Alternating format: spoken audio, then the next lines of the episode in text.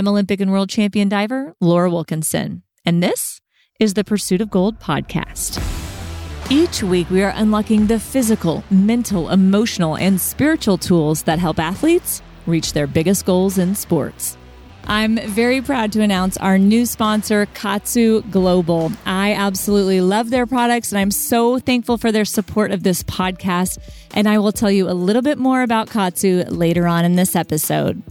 Today's guest is a record breaker, trailblazer, and history maker.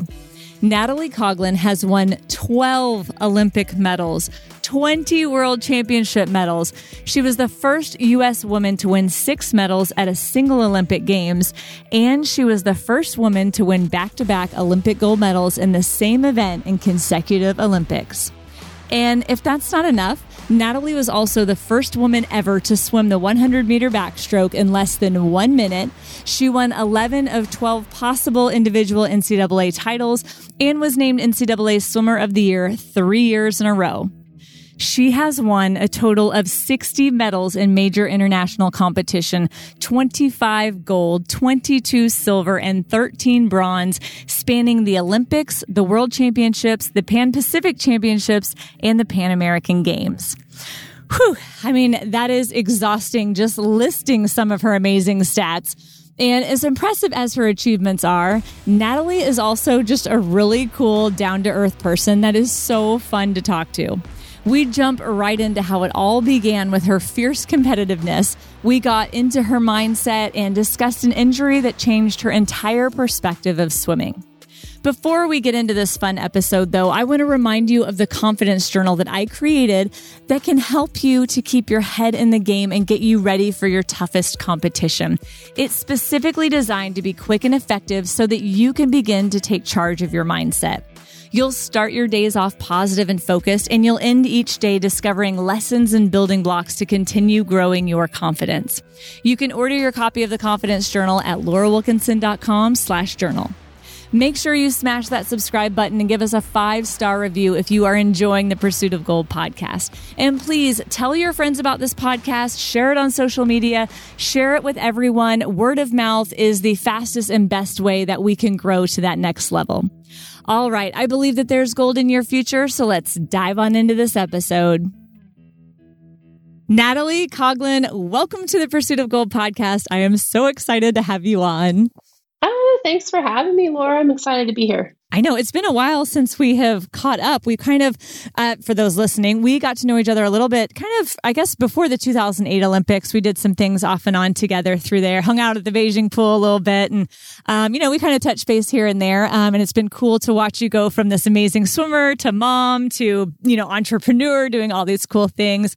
But I would love it if you could take us kind of back to the beginning. Like, were you a water baby like as soon as you came out of the womb, or did you try other sports? Like, what was the beginning like for you?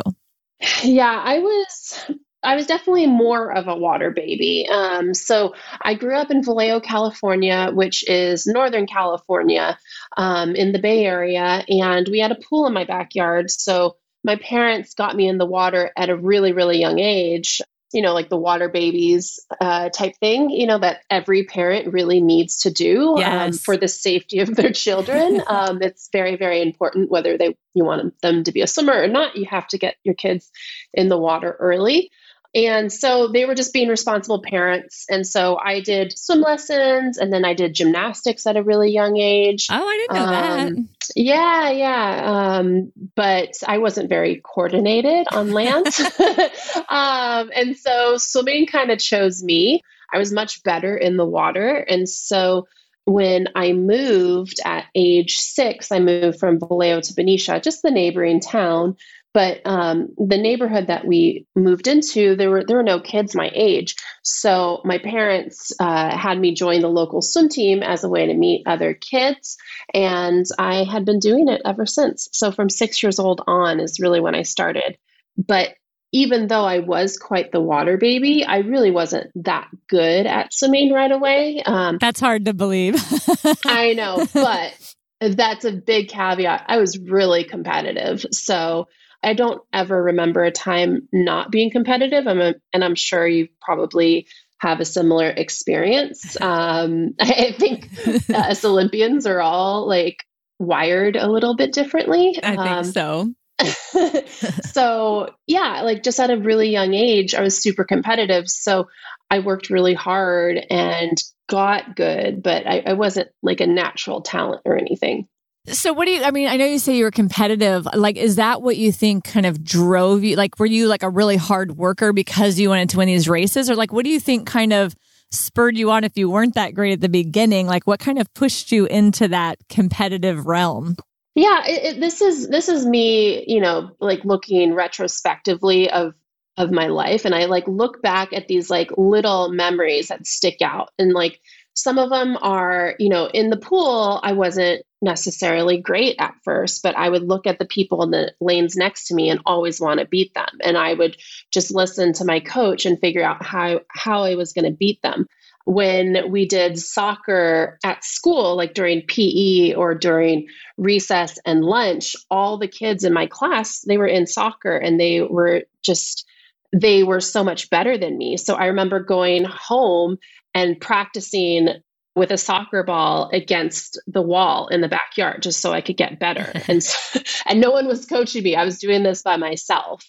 And it's just like little things like that. Like I was constantly um, i was frustrated if i wasn't good at something right away so i would go home and work really hard at it so that i would be good at it and so i just have like memories like that growing up where it's like all right i'm going to figure this out so that i can beat them next time and so so it's not even just competitive it's i am going to be the best one yes i know like almost unhealthy like honestly um, like borderline unhealthy but it served me well uh, for the most part. But yeah, like I always found a way to channel that competitiveness into focus and hard work. So, when did your like success really start coming? Was it in high school? Was it, I mean, because uh, by college you were like dominating. So, I guess when was kind of the tipping point from like being pretty good and, and working really hard to like breaking onto the scene? Yeah, so I was I was pretty good as an age grouper. So you know, it's kind of like big fish in a little pond. Um, so I was in this region of Northern California that had some good swimmers, but like all the really really good ones were in another region at the time so i was good for the pool um, pardon my pun of swimmers that i was in and then i moved i switched teams and kind of moved to a different area and at 13 was when I just kind of exploded onto the scene. I went from like good age grouper to getting junior national times and national times. And then I actually finaled at nationals when I was 13 with a little footnote that coinc- you know, that that nationals coincided with the 96 Olympics. So the Olympic team wasn't there, but everyone else was at that nationals. So I I think qualified seventh or eighth. Um, I was in lane one and the 200 free, and I like will never forget like walking out onto the pool deck in Fort Lauderdale, Florida, and they're like, and in lane one, Natalie coglin 13 year old Natalie Coughlin. And, and then I choked because it was the first time I was on like the major stage. See, I, I, hate to tell you that, but it's kind of refreshing to hear that someone of your stature with all you've accomplished now, like finally made the finals and then you choked. Like that's still, you know, that is still a learning curve. Like not every master, you know, is a master at the beginning. We're all beginners at the beginning. yeah, totally. I mean, 13 have no idea what I'm doing. You know, I didn't have much race experience against like you know seasoned racers um, i had age group experience. And so you make age group mistake, mistakes. right. That's well so, put. um, yeah. Yeah. So, kind of coming into like when you're going to go to college, did you have a shot at the 2000 games? I did. And, and I was not a favorite per se, but I, I had won nationals in the tuner back in 90, 98. And then I also got second in the 200 IM in 98. So I was on the top national team. I made um, Pan Pacs in 99. So we were choosing the 99 Pan Pac team based on 1998 summer nationals which the 99 Pan Pacs were at the Sydney um, Olympic site. Ooh, inspiring. Very inspiring. And so um, at the time, I had the American record in the 100 back short course, you know, not the Olympic format. So in the 25 yard format, um, I was the American record holder in the 100 back. And so things were really you know, going along the path that I kind of set out with my goals, my goal planning. And then sometime early 1999, I started getting some shoulder pain and some tendonitis. And then after one particularly hard um, practice where um, and this was kind of routine where my shoulders would just go numb and I would just, you know, push through the pain because you didn't really feel what's going on. Um, so after one particularly tough workout, I woke up in the middle of the night after, you know, going to sleep and I was in the most pain I had experienced ever to that point. Um, and I couldn't lift my arm the next morning. And, you know, after months of trying to like figure out what was going on, a doctor, you know, finally told me, hey, you tore your labrum. So I had to deal with that, you know, most of 99 and the lead up into two, until 2000. And so my training really suffered. Emotionally, I really suffered.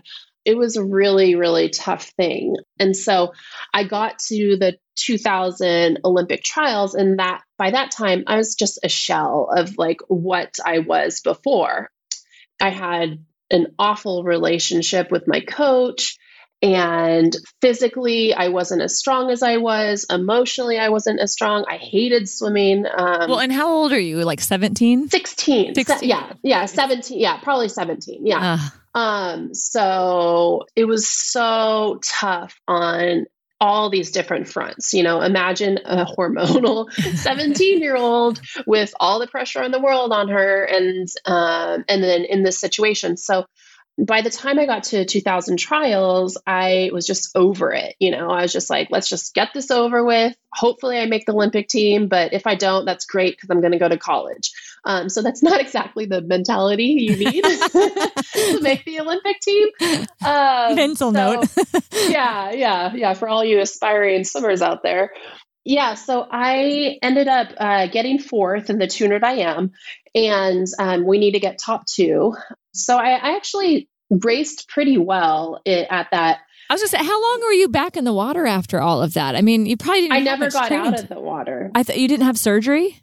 No, I was supposed oh. to. Yeah, so I was supposed to get surgery in 1999. I thought that's what you were alluding to. Okay, wow. No, yeah, so I never had surgery on my labrum, and and in all honesty, I think that was the right choice, um, given my age and like what a labral surgery is. It would have tightened up my shoulders so much, um, and and and I was really fortunate. So I ended up going even though I was injured, I still went to the 99 Pan Pacs in uh, Sydney. And uh, at that meet, I did all right, not great, again, because my fitness level wasn't there, just because I wasn't physically capable of training the way I needed to train.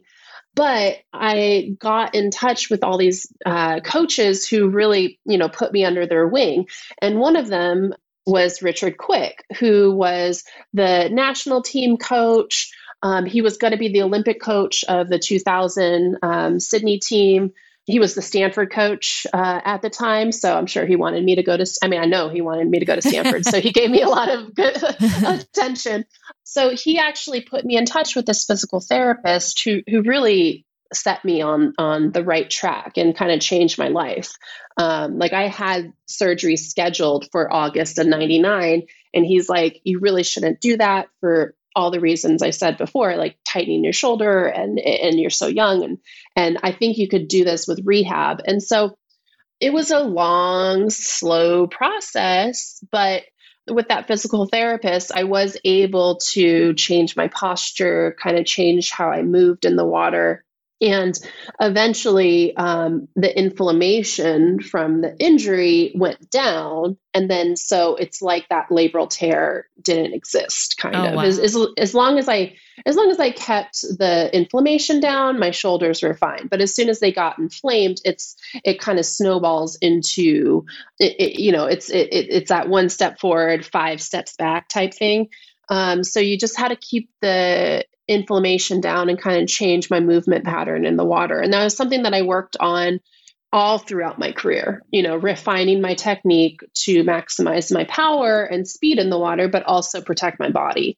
That's so smart. And I think also just a great reminder that like eh, it's great to get more than one opinion on your injury and what might be the best route. Um, it's always, always good to pursue multiple options. I made a really bad move, um, getting a wrist surgery, just, just talking to one doctor and he totally botched the surgery. And I, I, you know, regret it to this day. I wish I'd had multiple opinions and thoughts on it because I had to have somebody go back in and fix everything. And it's, it's, you know, beyond complete repair now. But, um, you know, that was that was a choice I made and learned the hard way. So I think that's really cool to hear your story and that you guys found another way, and that's really cool.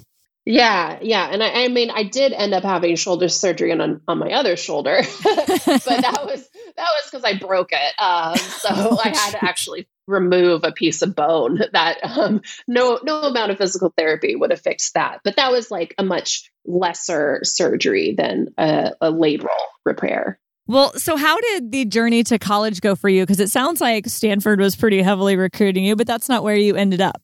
Yeah, so um, I knew that I wanted to stay in California. Um, you know, I grew up in the Bay Area, and I'm such a California girl. Like I, I love the weather here. My family's close, even though at that point I was like, I want to go as far away from my fa- family as possible. like a, uh, like most teenagers. yeah, yeah, yeah, yeah, yeah. Um, and the funny thing is, is I ended up choosing the school that was closest to them. um, but I, but I made sure it felt far. of course. Uh, um, so I, the three schools that I kind of pictured myself going to were UCLA, Cal, and Stanford. And my parents really, really wanted me to go to Stanford just because, you know, they kind of saw the, like the dollars of like, oh, if you have a full scholarship and you're going to this private school, you're getting the most bang for your buck. and, and, just like the prestigiousness of, of Stanford really rang for them.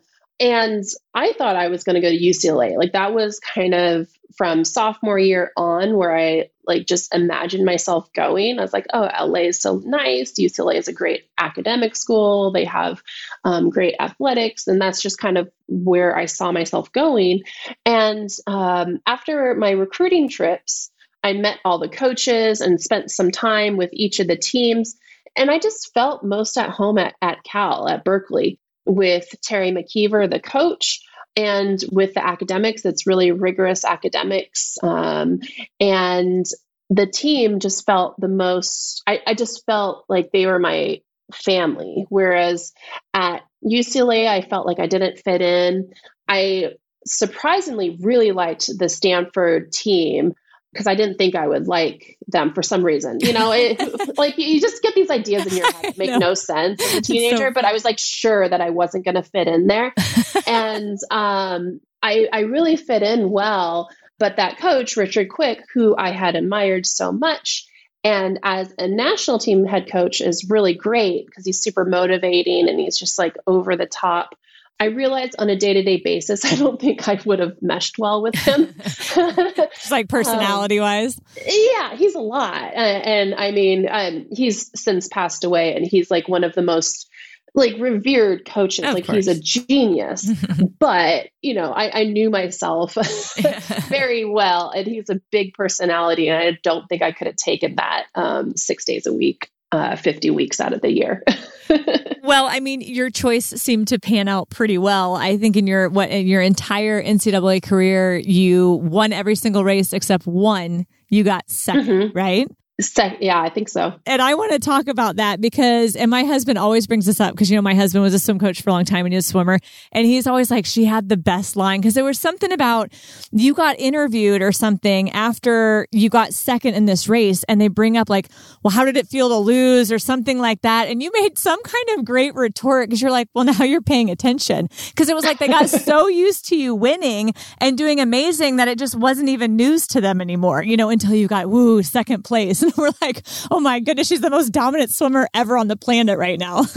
to be honest, I hated the tuner back and I was like glad I lost because it got me out of doing tuner back ever again. And, and that was one of those things where like I, I still kind of blame that on Teri. Like she made me do the tuner back at, at that uh, NC2As when I should have been doing the 100 free at that point. But uh, yeah, she was like, no, you'll, you'll win every event all four years in a row. No one's ever done that. Like, it's like, but at that point in my career, I should have been doing the 100 free. And and that same night, I ended up leading off the four by one hundred freestyle relay in American record time. You know, I, I, like I a time that would have won that event, and I was just like, "See, this is why I shouldn't do the 200 back at uh, Olympic trials." And so I was like really kind of happy about it because honestly, the 200 back is one of the most painful events. And by that stage of my career, I was transitioning much more into sprint. And so that that was just kind of the proof that i needed of like hey see i don't need to do this dumb event. Like i was i hated it so much. Okay this is funny i had no idea this side was been going on. That's so funny. But i mean I, has anybody else even done that? You won what like 11 of 12 titles like um not not in that format so tracy caulkins um of uh, late 70s maybe early 80s um I, I should google when she was I think the 80s. Um, so she had won, I think more, but at that time they didn't they didn't limit your events. I mean, and th- and I'm saying this without any arrogance. It's just I was very very dominant in college. I could have won more events. I was just limited to do three individual events. Gotcha. Um, like at one point, yeah, thanks. At one point, I had the American record and the 50, 100, 200 free, 100, 200 fly, 100, 200 back. And so I would mix it up quite a bit throughout the the season. Um, I wouldn't do 100 back at every meet. Um, I would I did 200 fly actually quite a bit and 200 free and like events that I never did at NC2As. Man, so, well, during this kind of run up, like where where did 2004 lay within your college seasons? Was it like during your junior year, or was it? No, it was perfect. It was that senior year. So that senior year where I lost the Turner back was like two or three months before Olympic trials, and I was like, "See, that's the proof you need that you I'm not doing the Turner back at trials, and no amount of like no one's going to talk me into it now." Well, so you had to be feeling pretty good going into 04, and this was your real opportunity. And I mean, you were getting Swimmer of the Year. You'd already won a bunch of not just national, but I think you'd won some world titles by then too, hadn't you? Yep. So 2000, uh, let me think. 2001, I won my first uh, world championships title uh, in the hunter back. Well, and then you like dominated college. You're you're going into Athens. I, I mean, how did you feel about that? Like, were you excited? Did there feel like there was pressure? Like it's finally here? Like, what were your thoughts going into that first Olympic Games? It was all of the above. So, you know, going into the 2004 Olympic trials, I knew that I was capable of making that Olympic team. And I knew that 95% I was going to make that Olympic team. Like it, I would have to really mess up to not make that Olympic team. Um, I was, I, I set myself up perfectly and looking at the, the schedule. So the eight days of swimming, um, and where prelims and semifinals and finals lie, as well as the relays, because I, I knew that if I made that Olympic team, I would be on all three relays because I had um, the 100 free, uh, I was, you know, the best in, or, or, one of the best uh, in the country in that. And the 200 free, I was one of the best, if not the best in the country in that. And then um, either 100 back or 100 free. So I, I knew I'd be on all three relays. So I kind of had to figure out where those were in the schedule and then choose my events based on that. And so based on the schedule as a whole, I decided to focus only on the 100 free and 100 back. Um, and it's kind of a tough decision because I was the American, I think I was the American record holder at the time. Maybe, maybe not. Um, I, I, was very good in the 100 butterfly. Um, it, at the previous Pan Pacs, I had won it. I had the top time in the world. Um, so I had to give up the 100 fly to focus on the 100 back and the 400 free relay. And I gave up the 200 free to focus um, on also the 100 back. Like all of my events kind of were front loaded in those first few days. So I had to make these decisions. So anyway, I decided to focus on 100 back, 100 free, and it was really just about executing it. Um, going into that meet, I did not care what my time was. I just knew that I had to get first or second, and I did exactly what I needed to do. I won the 100 back, I got second in the 100 free, and then moved on. Uh, with with my coach, we had such confidence in that Olympic trials that we didn't even fully taper. We knew it was just like a step along the way. Um, and but all that being said, there was so much pressure, and I remember winning that 100 backstroke and just feeling that like wave of relief of like oh i didn't like completely fall on my face that i didn't you know I, I i achieved what i was capable of and i am now one step closer to that olympic medal. Yeah that's the uh, that is such a good feel. It's like that relief right? There is a bit of relief there.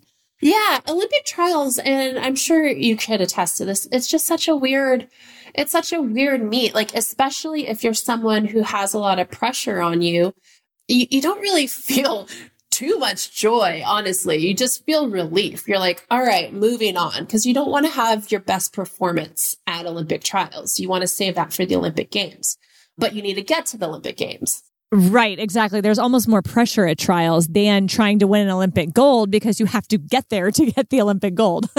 Way like the, and this is something that people who, who haven't gone through it don't understand. There is like exponentially more pressure at Olympic trials than at the Olympics, like exponentially. Mm-hmm. so, so you've made it. You have that relief. Uh, you've got to be feeling good going into Athens. Like, did you know it was going to turn out as well as it turned out? It, it's funny. Like I, I, I kind of did. Um, I, again, it's that, that sense of relief. Um, I knew that I was capable of winning gold. I w- had the world record at that point. I was fairly dominant in the 100 back and, um, I knew all I had to do was execute. And I didn't have a great race. I didn't even have a great time. I was like eight tenths off of my best time, but um, that was still good enough for the gold, which is amazing. Um, and I I kept a, a diary during uh, 04 and I've looked back at it somewhat recently, like within the last couple years, and it's interesting to see my mentality share it with us. yeah, yeah. I don't have it in front. Honestly, I don't even. No, I mean, just share what you remember about those thoughts, thoughts yeah. mindset. Yeah. Yeah. Yeah. So like once I got that gold in the hundred back, like everything else felt like icing on the cake. Like it just felt like so much easier after I got that gold. And you know this, like that Olympic gold kind of you just enter this other like stratosphere of athletics where like you will forever be an Olympic gold medalist. No one could ever take that away. And so once you achieve that, it just feels like everything else is just amazing, you know? And so there was so much pressure off of me that I was really, really confident going into my races. Um, like for instance, the the four by 200 freestyle relay, um, I led off, uh, meaning I, I, went, I was the first leg of that relay. And I, the way that I swum the 200 free throughout my career was I took it out really slowly, like really, really slowly because I had the confidence to do so. I would go pretty easy that first hundred. I would build um, the the fifth 25 and then that last 75 meters i would just hammer it home and just mow people down. Um, it was so fun to swim that way. I, I love the way you say it. I just mow people down. It was so fun to swim that way. And i remember like telling my teammates um, in that race like hey just so you know you probably aren't used to me swimming this race that much because I, I didn't I didn't swim it that much. Um, just know I'm not going to be out first. and even though, yes, I'm a sprinter, I'm not going to be out first. And um, I was, I think, seventh at the 50, eighth at the 100. Um, and then by the time I finished that race or my leg of the race, I, uh, was significantly in the lead and, and in a time that would have won gold um, in that 200 free individual event. So just having that confidence going into that race was everything. Um, the ability to stay super calm in an Olympic race when you're surrounded by the best of the best, that that confidence came from you know getting that gold already in the 100 100 back and that that race was pretty amazing. We ended up winning uh, gold in that by a pretty significant margin. We broke the world record. It was the last East German world record. Oh wow! Uh, on the books, so it was of that like steroid era era of um, 1978. Like we were really, really proud uh, that we were able to erase that part of our swimming history. Yeah. Our collective history. Like we finally broke the last standing world record. That is so cool. I mean, you walked away from that Olympics, your first Olympics, with five medals, right? Yep, yep. Two gold, two silver, and a bronze. And that that bronze was in the 100 free, another event that I was super common. And I remember, and that specifically, um, looking at my diary, I was just like, I just want to get a medal. So I'm just going to stay with Inge de Bruijn, who was the hands down favorite to win that event. I'm just going to stay with her and then try, try and get my hand on the wall. Like it was so naive and stupid.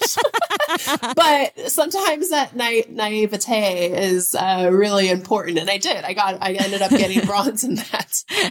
I know. Hey, don't knock it if it works. right? Exactly. I mean, yeah, being young and stupid is really a powerful thing. Sometimes that's a gift. I know. Well, so in doing that, you became just the third woman to win five medals in a single Olympics at that time. Like that's so crazy. You kind of burst onto the scene. You became a, a very popular name. People knew who you were. Like, what was that after Olympics stuff like? You know, and then you're done with college at that point too. So, what? This is like a whole new world happening after Athens. Yeah, it was pretty crazy because like before that Olympics, I was, you know, dubbed one of the faces of like NBC. So like, you know, they put me on a lot of stuff and then I had great sponsors. So I was out there, um, with various sponsorships and did know, that, did that all just happen that summer? It had, yeah, it, like, so people were kind of waiting and waiting and waiting until March of two, or 2004, which is when our NCAAs were. And then immediately I signed with an agent and immediately we had things like kind of lined up. Um, and that's how a lot of the, at least at that time, a lot of those companies kind of wait in the wings, like knowing like, oh, Katie Ledecky is going to go pro on this date. So we'll, we'll try and get this deal for her then or you know like it's just kind of how it that worked. Um and so yeah i had a lot of things lined up. And after that olympics more than after beijing or london um, i was recognized like everywhere. And i think a lot of that has to do with the the media was different then you know? Like we didn't have social media in in 2004 facebook i think wasn't in invented yet, or maybe, maybe it was 2000. Yeah, maybe it just was like at Stanford, um, but, uh, in Harvard. Uh, but yeah, there was no social media. Um, there weren't all these different outlets where you watch, um, you know, the, what the Olympic channel didn't exist. So it was very like focused, um, media attention. So I remember being in the middle of Manhattan and people stopping me on the streets and like being on a train in the middle of nowhere and people stopping me and being recognized. And part of that was really cool. But also, you know, I was only, I just, I turned 22 at that Olympic games. So it was a lot, you know, like it was great, but it also was super overwhelming at the same time. Um, and that's, that's why like with my career, I was always grateful that Michael Phelps existed because he took a lot of the, uh, pressure and um, attention off of what I was doing. well, see, that's interesting because I was going to ask you that. I mean, because he he did some stuff in 2004, but he was really the name, obviously, going into 2008, trying to win eight medals and then doing that in Beijing, which was you know obviously amazing. But I didn't know how you felt with that. Like if that if you felt overshadowed or if, like you said, did that free you up from pressure? Like what what was that like for you? Yeah, well, it, I mean, it definitely overshadowed me. Like that's that's objectively true. and um, yeah, like part of me, like my my bank account is like, oh, I wish maybe I got more attention. Um, but at the same time, I, I didn't really like that attention that that much. So yes, he definitely overshadowed me in some ways, but well deservedly. And I didn't want I didn't want all that pressure on me. Um, it, it's that catch 22, you know, um, if you want all that attention, you have to take all that pressure. And I felt like I had kind of the happy medium of it. Um, so at the, like fast forward to the 2008 Olympic Games, I won six medals there, mm-hmm. which had never, yeah, I think still no female has done that, have they? Yep, yep, no, no American female has done that. That's awesome. Um, and I don't think anyone talked about it until I was on medal five. Um, they were so focused on what Michael was doing and um, what a few other swimmers were doing. Like Katie Hoff um, was had this amazing Olympic trials, and she was in a ton of different events uh, at at that Olympic Games, and so they kind of took a lot of the media focus off of me, and so I was able to, you know, really just focus on my events and you know check one box after another, and by the time I got yeah, it was like my fourth or fifth medal. People are like, "Oh my god!" Like if you get the sixth medal, which it was a relay, and we should have been, you know, we should have gotten a medal in, in in one color or another in that relay. They're like, you're going to be the first uh, to to win six medals. Um, so, you know, honestly, it was great for me because I didn't think of hitting that milestone or achievement until someone else pointed it out to me, and I was like, oh, that yeah, that would be cool to be the first. But I didn't even realize I would be the first. I first started using Kaatsu after I discovered it could be used for recovery. After speaking with a Navy SEAL friend that had used Kaatsu to help him recover from traumatic injuries, I decided to give it a try for an ongoing tricep issue I had. Within the first week, I noticed the cramping I had in my tricep would completely stop after a Kaatsu session. It also helped me recover much faster after platform workouts. After seeing such great recovery, I started to add Kaatsu into some strength training and plyometric workouts as well. And the craziest side effect that I noticed was that I was hardly ever sore from a hard workout that I did while wearing the Kaatsu bands. I feel like Kaatsu has given me the ability to get stronger while recovering faster. Kaatsu is the pioneer and gold standard of the emerging blood flow restriction market. Navy SEALs, world champions, and gold medalists use Kaatsu daily for improved performance, quicker rehabilitation, and unprecedented recovery from hard workouts, intense competitions, and even jet lag. Kaatsu was invented in Japan and has been used at every Winter and Summer Olympics since 1988. Kaatsu Global offers a variety of easy to use products that can be used safely and effectively in the comfort of your home, office, or during travel. It can be used for any workout or between training and competitions for recovery. To learn more about Kaatsu and even get 10% off, go to laurawilkinson.com slash Kaatsu. That's laurawilkinson.com slash Kaatsu. K-A-A-T-S-U. Well, uh, almost a bigger deal. And I remember talking to you in Beijing about that was when you won the back to back 100 meter back. Like, that was the first time somebody had done that in the same event in consecutive Olympics was winning back to back golds in that event, right? Correct. Yeah. So, um, yeah, I was the first and again, only of the, of the 100 back to win back to back. And yeah, that was such an achievement because like I had broken the world record several times that year. Um, and up it, it, the 100 back was so crazy. So from 2002 to 2008, I was the only person to ever have gone under a minute um, in the 100 back. And you have, you have all these things. I just have to bust out and say that you have all these things. You're like, you're the only person who's ever done it. That's just so amazing to me. It's awesome. Thank you. Thank you. And so from, yeah, like 2002 to the spring of 08, I was the only person to ever go under a minute. Or no, sorry, the spring of 2007. Sorry. Yeah. Yeah, so it's 2002 to 2007. I was the only person to ever go under a minute. And then at the World Championships in 2007, uh, Laura um, Manaudou, Laura, Laura Manaudou of, of France went under a minute. And after that, like all of a sudden, so many people started going under a minute. It was like, oh, someone else could do it. Oh, I could do it too. And then all of a sudden, all these people were going under a minute. And then in the spring of 2008, I ended up breaking my world, world record.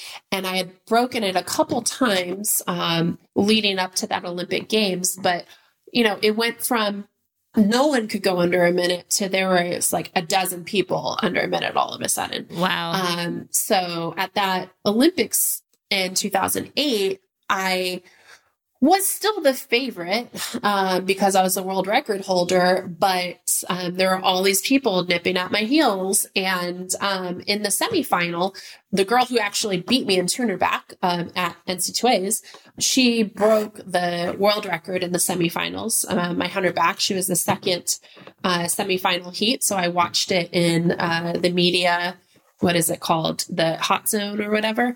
Um, so i was like in the middle of my interviews and i you know saw that she broke my world record and i was like oh this is going to be amazing tomorrow. And i was like it's on. And um, yeah so it was a great race between the two of us. Um, but i you know i knew i could execute. Like i knew i had it in me to win that race and i you know i i did. I didn't break my I did break her world record uh, in the final, but I got my hand on the wall first and, and won gold, which is honestly a lot harder than breaking uh, a world record. Um, those head-to-head competitions are such mind games isn't isn't the the right word, um, but like like mental gymnastics with yourself, mm. you know. So what do you do to like work with that mental gymnastics? Like what did what kind of headspace do you have to get in to handle that? Yeah. So for everyone's different. So I didn't do well, like focusing on other people like next to me. That kind of like took me out of myself. Mm-hmm. A- unless it's 2004 and you're going to mow her down, right? Exactly, exactly. Exactly. Like that was just like fun. that, that was kind of different. That, yeah, that was that was like, oh, watch this. Now this is when I go. But, um, yeah, that was like that was a little different, but um, fair. Yeah. My, so my mentality going into a race like that was just picturing it, like like visualizing it um, perfectly. Um, so I, I visualized that race over and over and over again that day and the, the night before. And I would just choose a couple things to really, really focus on. So at the time, I think it was my start, my underwaters, my transition from underwater to the actual swimming stroke, the turn, and then as things got, um, as I got tired and the lactic acid was building up, my focus was to just keep my head back and drive, drive my arms as best as I could. Um, so I just kind of had a race plan and just focused on that and that alone. Um, and I knew if I, if I did those things that I would win. And it's one of those things like I, touched first, looked at my time, and I was like, oh my God, I actually did it. Like, again, that sense of overwhelming relief. And I had never cried after my, after a race, um, my entire career, except for that one. And I cried like so much. Um, and, and actually the most of the crying was on the, the medal stand because one of my teammates got third. Um, and so it was her first medal. And I remember being on the top podium, seeing the two American flags being raised.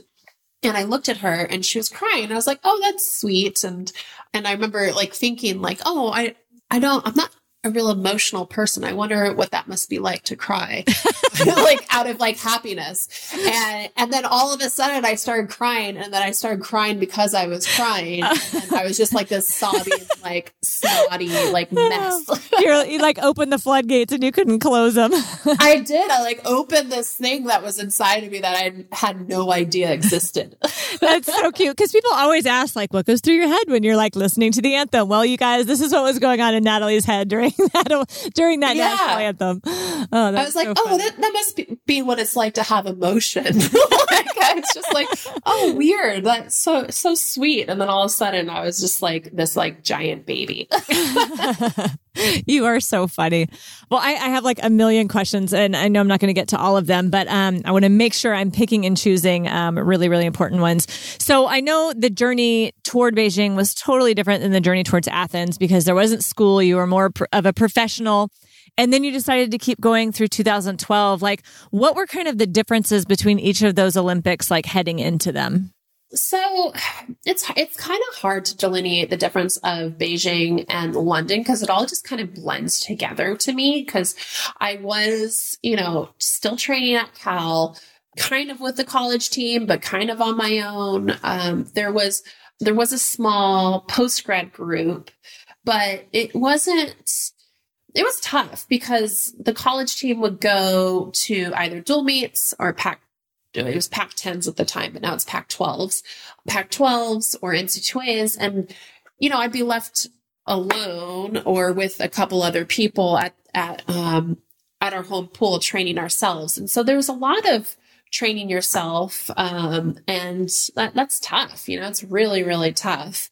And going into the 2012 uh, Olympic trials was, you know, I wasn't on, um, I wasn't on the top of my game and I still like don't really know why. Um, 2011, I had a great world championships and 2012, I, I failed to make the Olympic team in the 100 back and people were like, oh my God, you know, um, waiting for me to freak out or something. And I was like, it's just swimming, guys. I already have two gold medals. Like it's, I'm fine.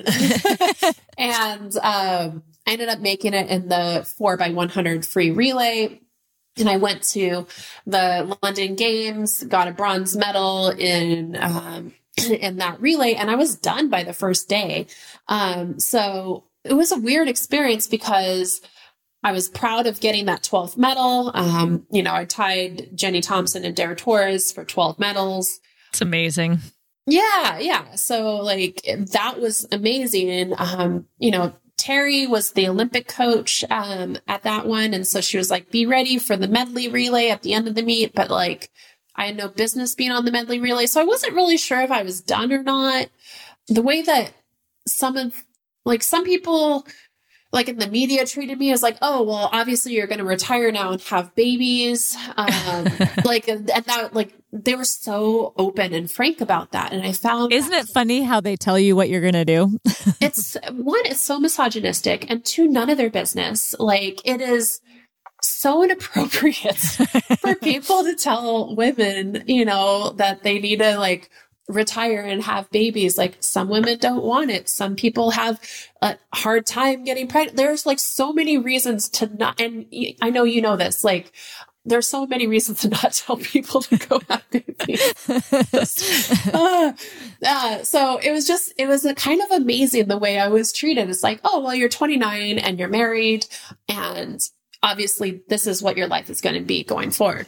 So it was just this like weird experience, but yet I got to enjoy that Olympics. Um, I got to watch the the races and really enjoy it as an Olympic fan. So that's cool. I had this like really weird experience of like, man, this is kind of depressing how I didn't swim the way I wanted to swim, and people are treating me in a way that I've never acted personally. You know, like they kind of expected me to freak out or do this or do that, and I've never operated that way. I've never been that person. So it was just weird. It was really a weird experience. well, it's funny because, and I have to say, you have always had such a just good head on your shoulders, and you don't seem to get rattled easily. You always have these like wicked wise responses to things. And I, I mean, is this just how like you were wired, or you, did your parents raise you really well, or like what do you attribute that to? Because I love that you're just like, why are you telling me that? Like that's not, you know, or it's just swimming. Like I don't care that I didn't make it in that. You know, I mean,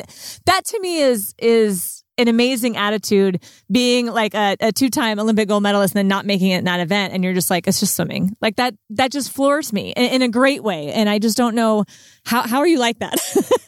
Honestly, I think the best thing that ever happened to me in my entire career was tearing my labrum back in, in high school. Uh, because that gave me such perspective. Um, up until that moment, um, I was so focused on swimming. Like it was my entire life and my entire being. And in one practice, I had this pretty devastating injury and I realized it could be taken away from me at any moment. And so I learned that like I could get in a car accident. I could do something that is completely out, of my control and this could all be taken away from me. And so I kind of decided to like really focus on my academics as well as my athletics to try as much as I could to have some sort of social life outside of swimming while still mm-hmm. achieving my goals. So, you know, I think if you asked um, a lot of my college teammates, they would still say I didn't have any sort of social life. but I, I, had more than I would have uh, had I not experienced this. Right. Um, so I, I think that just put things into perspective for me that like, hey, this isn't life or death. It's just, it's just swimming. It's just going up and down a pool that's like arbitrarily decided the length. Like it's, it's really kind of silly, but it obviously means a lot to me and other people. Yeah. It just kind of put things into perspective for me. And, and yeah, like I did have and do have great parents that taught me the value of hard work and, and all those things. But I, I think having that injury and, and seeing like, oh, this could quickly be taken away. So don't take it for granted. Enjoy it, but it's just going up and down a swimming pool. mm, I love it. That's such a profound perspective. Uh, I, I, just don't feel like a lot of high level athletes have that. And I just think it's something people really need to um, understand when they're younger so that they don't get caught up and your whole identity isn't just wrapped up in that thing that can get taken away from you in a second, like you said. Exactly. Yeah.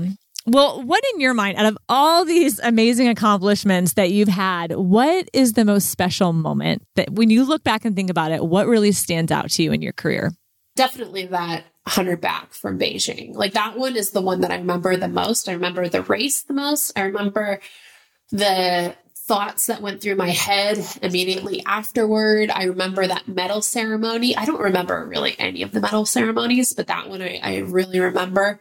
And yeah, that that sticks out for me the most. And then um like what I'm most proud of is just kind of my consistency throughout the years. Um the ability to you know be in medal contention for 12 different events over three olympic games um like that's something that no one's done um you know even you know Dara and Jenny they didn't do it in three three Olympics. Um, I, I'm I'm really I'm really proud of that. And did my Olympic career end the way I wanted it to? No, but we don't all get a storybook ending. Right. like, right. It's life. It's not, you know, it's not, uh, it's not fiction. So it, it needed to end.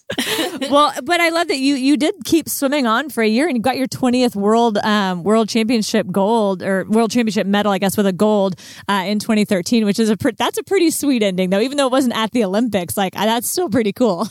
yeah. And I ended the like exactly like I continued to swim another four years, loved every second of it. Like I and I I think having that like 2012 that didn't quite go how I wanted it to, it forced me to see how swimming fit into my life and I was like I don't want it to end this way. So I continued another quad um and I, you know, tried to make the 16 Olympic team. I, I didn't. Um, but I had some really great races, some, you know, PRs throughout that four year period. I had so much fun swimming, like more fun than I had ever had in my entire career.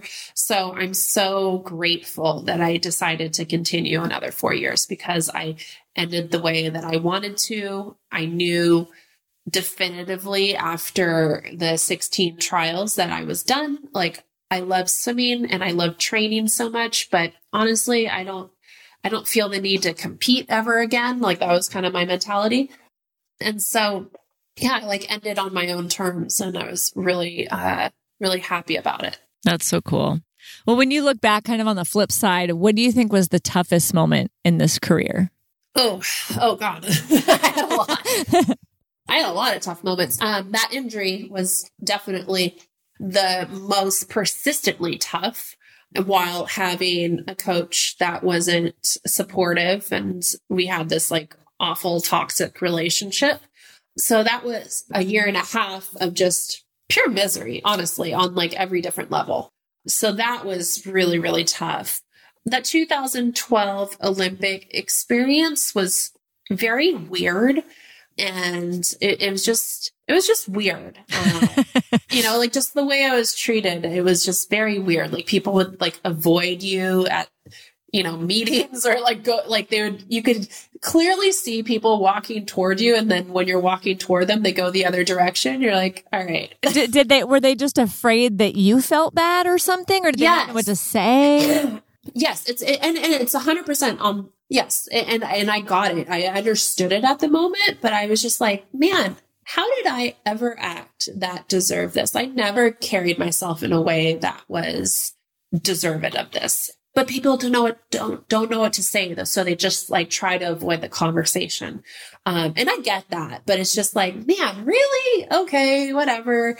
So I've always made sure when people, when my teammates have had disappointing races or whatever to not hide from them and not hide from the conversation, just to be there for them. Like it was, it was a learning experience for me too. Like, okay, I don't ever want to be treated this way. I'm never going to treat someone this way. Um, even if they have the worst race of their life on the biggest stage, I am not going to hide from them. yeah. I mean, I, I hate that you had to learn that lesson, but at the same time, I'm glad you learned that lesson because it's one that I think we, yeah, we need to change for sure. I agree because people just don't know how to act. And it's like, that's a problem with we don't know how to communicate with people. And we need to be okay, like talking to people. you know, we're, we're all humans. We need to be able to communicate better, I think. Right. And I think it says a lot more about them than than the person. So I think it says like a lot more like, oh, I wouldn't want this or that or or you know, I I don't know. I think it's That's true. It's I think it's really telling of us as maybe a culture sometimes. Yeah. like we expect people to have like a hissy fit over or, or like just have this like giant pity party. That's true. And that's, that's sad. that's really yeah, sad. that's like never been me. Yeah. so I mean, because it's just swimming, guys. Like exactly, it's just swimming. I love it. Well, you are doing all kinds of other amazing things now. You're a mom. You've written a cookbook. You have a winery. Like, tell us about all these amazing things that you are doing now. Oh, thank you. Yeah. So I did eventually have children on my own terms. Um, so as, as you should. exactly. On your own terms. Um, so I have a one and a three year old, uh, boy and a girl, and they keep me very, very busy. Yeah. I, I wrote a cookbook after I, I, wrote a cookbook that was published. I think in 2018 it was published, um, or maybe it's 2019. I can't remember. Um, toddlers have a way of erasing your memory, so that's okay. They did. I know. Like I had, I, and then the pandemic like has really done a number on. Yes, the last like three time. years blend into one for me.